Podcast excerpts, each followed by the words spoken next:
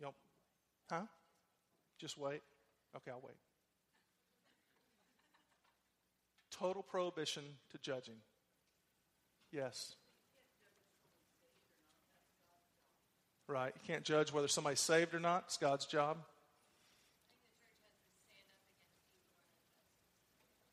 The church has to, and in so doing, we've got, we've got to use discernment and some judgment in that. So, yes.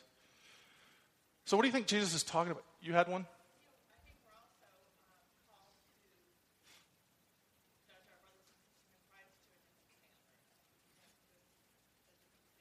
Okay, we're supposed to judge our brothers and sisters in Christ to a difference. hold accountable. Um, does that go for everybody, every brother and sister, or those that have asked you to hold them accountable? The ones you're close to, so you have a relationship with. Okay. Whoa, where was that? Jersey. Okay. Okay.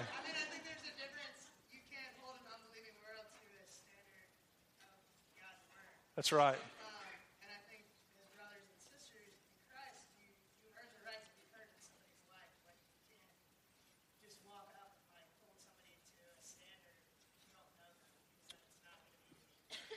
Well, I guess like throwing pearls to swine. Maybe. Uh, yeah. Thank you.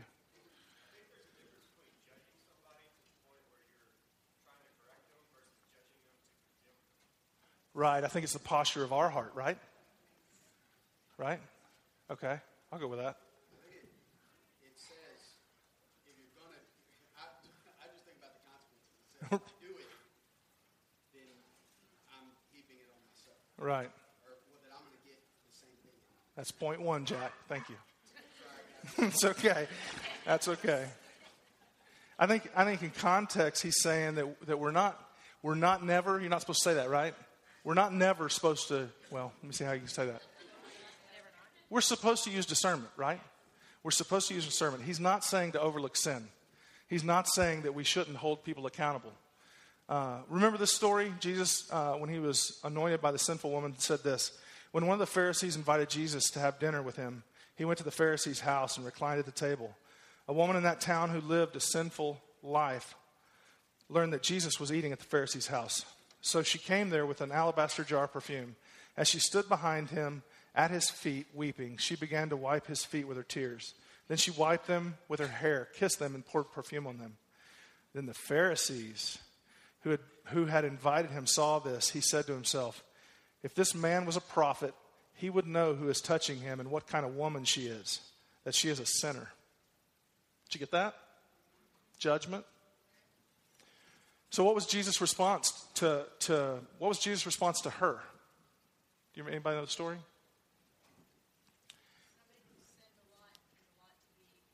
Exactly. He, he talks to Peter kind of offline. He kind of pulls Peter to the side and goes, Hey, Peter, so the Pharisees can overhear him. Uh, let me tell you this parable. It's this guy, he, he owns uh, a bunch of stuff, and he has two debtors. One owes a lot, one owes a little. He forgives both of them. And uh, which one do you think will be more grateful? And Peter says, the one that owed the most. And he said, You're right. And then he turned to the woman and said, Your sins are forgiven and go in peace. And so I think that's a lot of times the posture. Uh, we, we, need to really, Brandon mentioned this last week, you know, the, the old WWJD bracelets.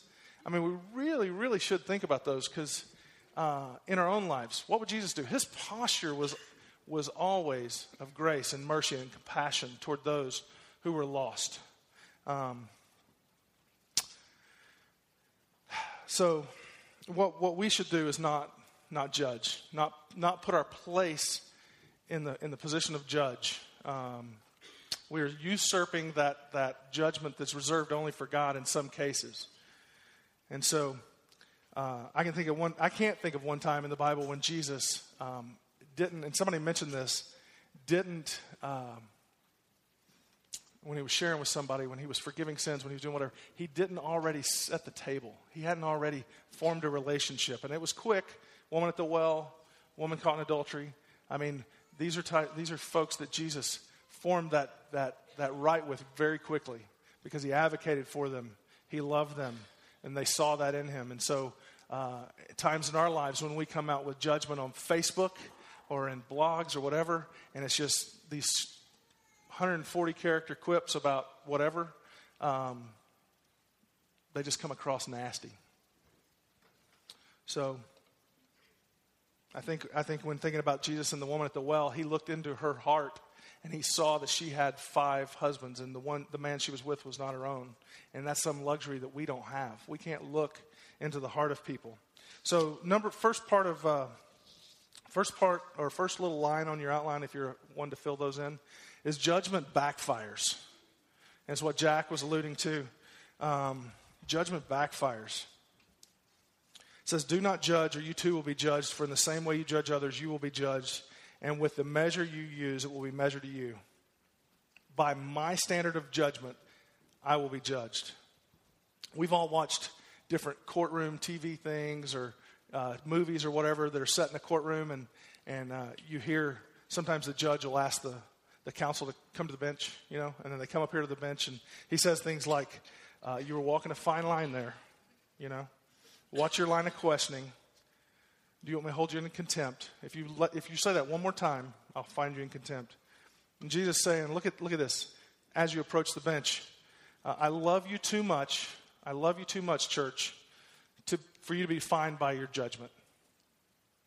Yet, the two biggest indictments of the church are judgment and hypocrisy. So, he said, This is my courtroom.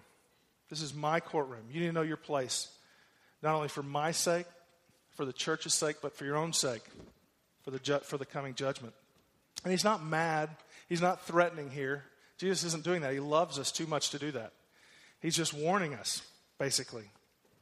Growing up, did you guys, I, if you're like me, I grew up in the church and I had um, this belief that when I died, I would step into heaven and there would be God and Jesus, right?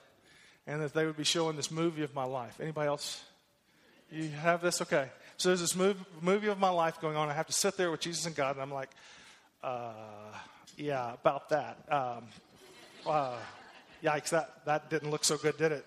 Uh, ooh, I really blew it there. Um, ooh, how'd that get on there? You, you, you might not want to watch this part, God, you know. But in, but in the viewing, when our lives are laid bare, everything I did, everything I, I didn't do, everything I thought, all my actions, all my words um, will be judged. Now, the question is how do we want to be judged? How do we want to be judged? If you're like me, you want a compassionate judge, right? We want a compassionate judge that knows our heart, knows the love, uh, looks, us, looks at us as his child. Um, when the sum total of my life is a reflection of the forgiveness that we've been uh, given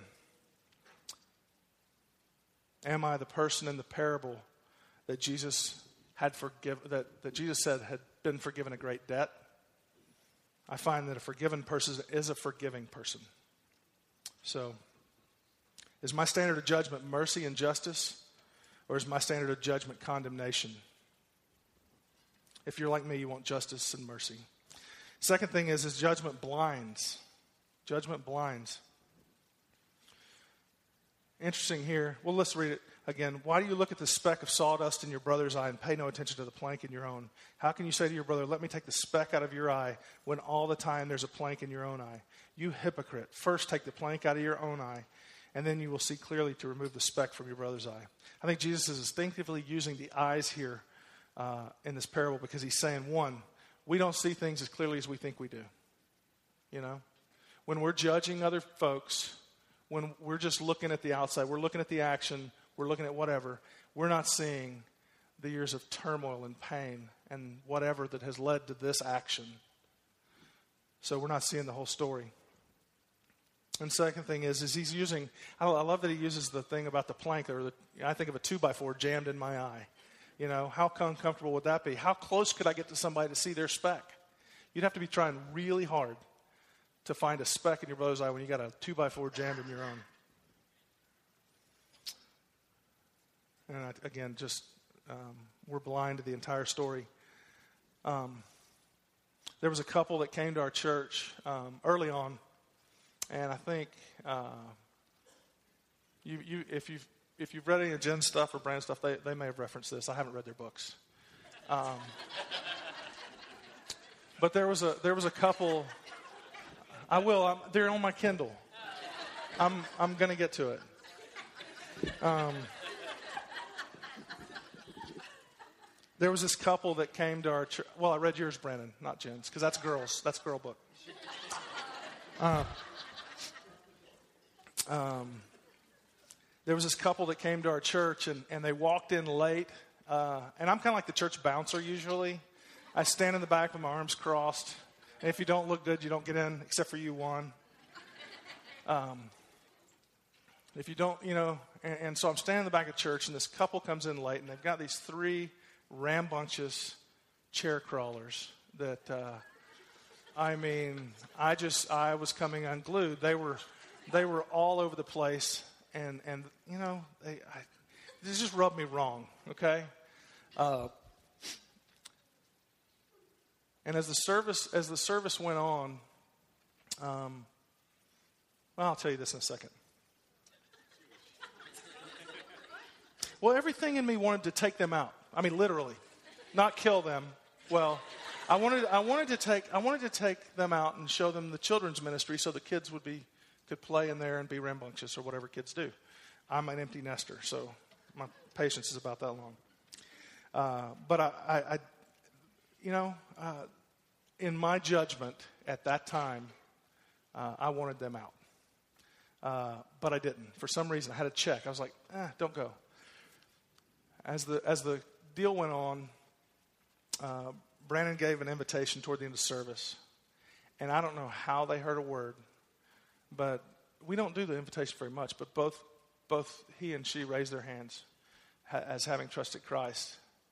And uh, kind of the backstory on that is Glenn and Sabrina came to our church as a, as a result of uh, Care Communities, which is a ministry that we do um, for folks that are dying of AIDS and cancer. And um, Glenn um, had advanced AIDS, and his wife was HIV positive. And I wanted to take them out, you know? Um, but I didn't. Later, later on, um, two weeks, I think two weeks later, uh, having trusted Christ and having shared that with his group and having been baptized in his house, Glenn went to know the Lord. He died. Um, the only folks that were at their funeral were the people that were in, in the restore group that was ministering to them.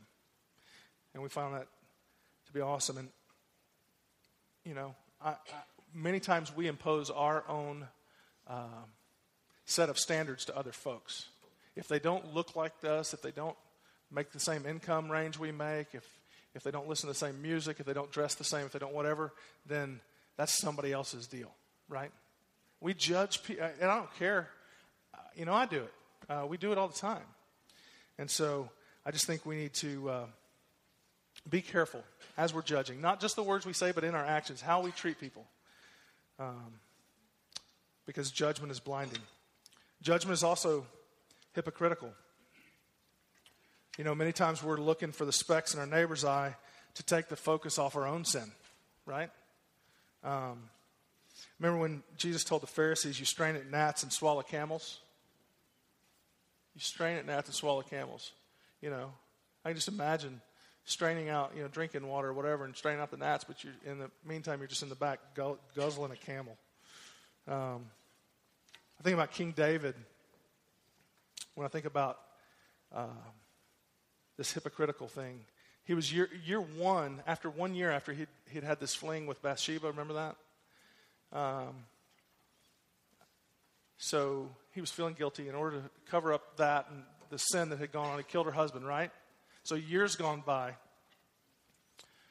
And uh, Nathan comes to him and he says, Hey, David, there's this rich guy with a thousand sheep who took the only one little lamb that this poor guy had. What should we do with him? And David said, Kill the man. See, King David didn't know that the parable was about him. He had allowed, he had allowed the plank in his own eye to cloud the speck that had, that, of, the, of, the, of the story there. We need to judge ourselves first anything else is hypocrisy. Judgment also damages. It damages our brother, it damages our story, and it damages the church. Um, if we believe the great commandments to love God and love others, and that all the laws of the prophet hang on those two things, then there's no place for judgment at the foot of Jesus, right? We don't have to go very far to find many people damaged, uh, the fallout of the damage that the church has done. Um, you see it all the time. We, you know, here at ANC, I get I get emails every every week from folks that are that are just so damaged, giving church one more try. You know, know there's something here, but dang it, they've just been they've just been hurt so many times. They're afraid to plug in the community for fear of blank. You know, um, we just try to, hopefully, as a church, we, we, we do hold ourselves in a little bit different posture. We give people a soft place to land, a place to belong. Um, and hopefully, if, if, if ANC is not your church, your church, you're doing the same thing. I hope that's a testimony that you're, you're living. Our very best friends left the church for 17 years because of the damage inflicted um, by church, by judgment, by hypocrisy. They still believed in God, they just really had no use for its people. That's a strange, terrible indictment of the church, isn't it? Mahatma Gandhi said, I like your Christ, but I don't like your Christians. Right? Your Christians are so unlike your Christ.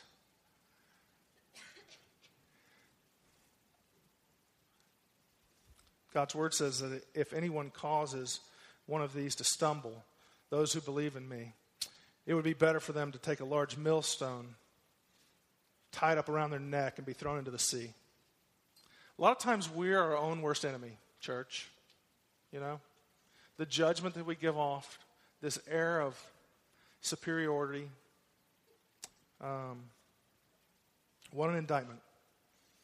But when we, when we read Jesus' accounts, when, when Jesus is dealing with folks who are far from him, who don't know him yet, he's so gracious. He's so loving. He's so welcoming. He's such a soft place to land.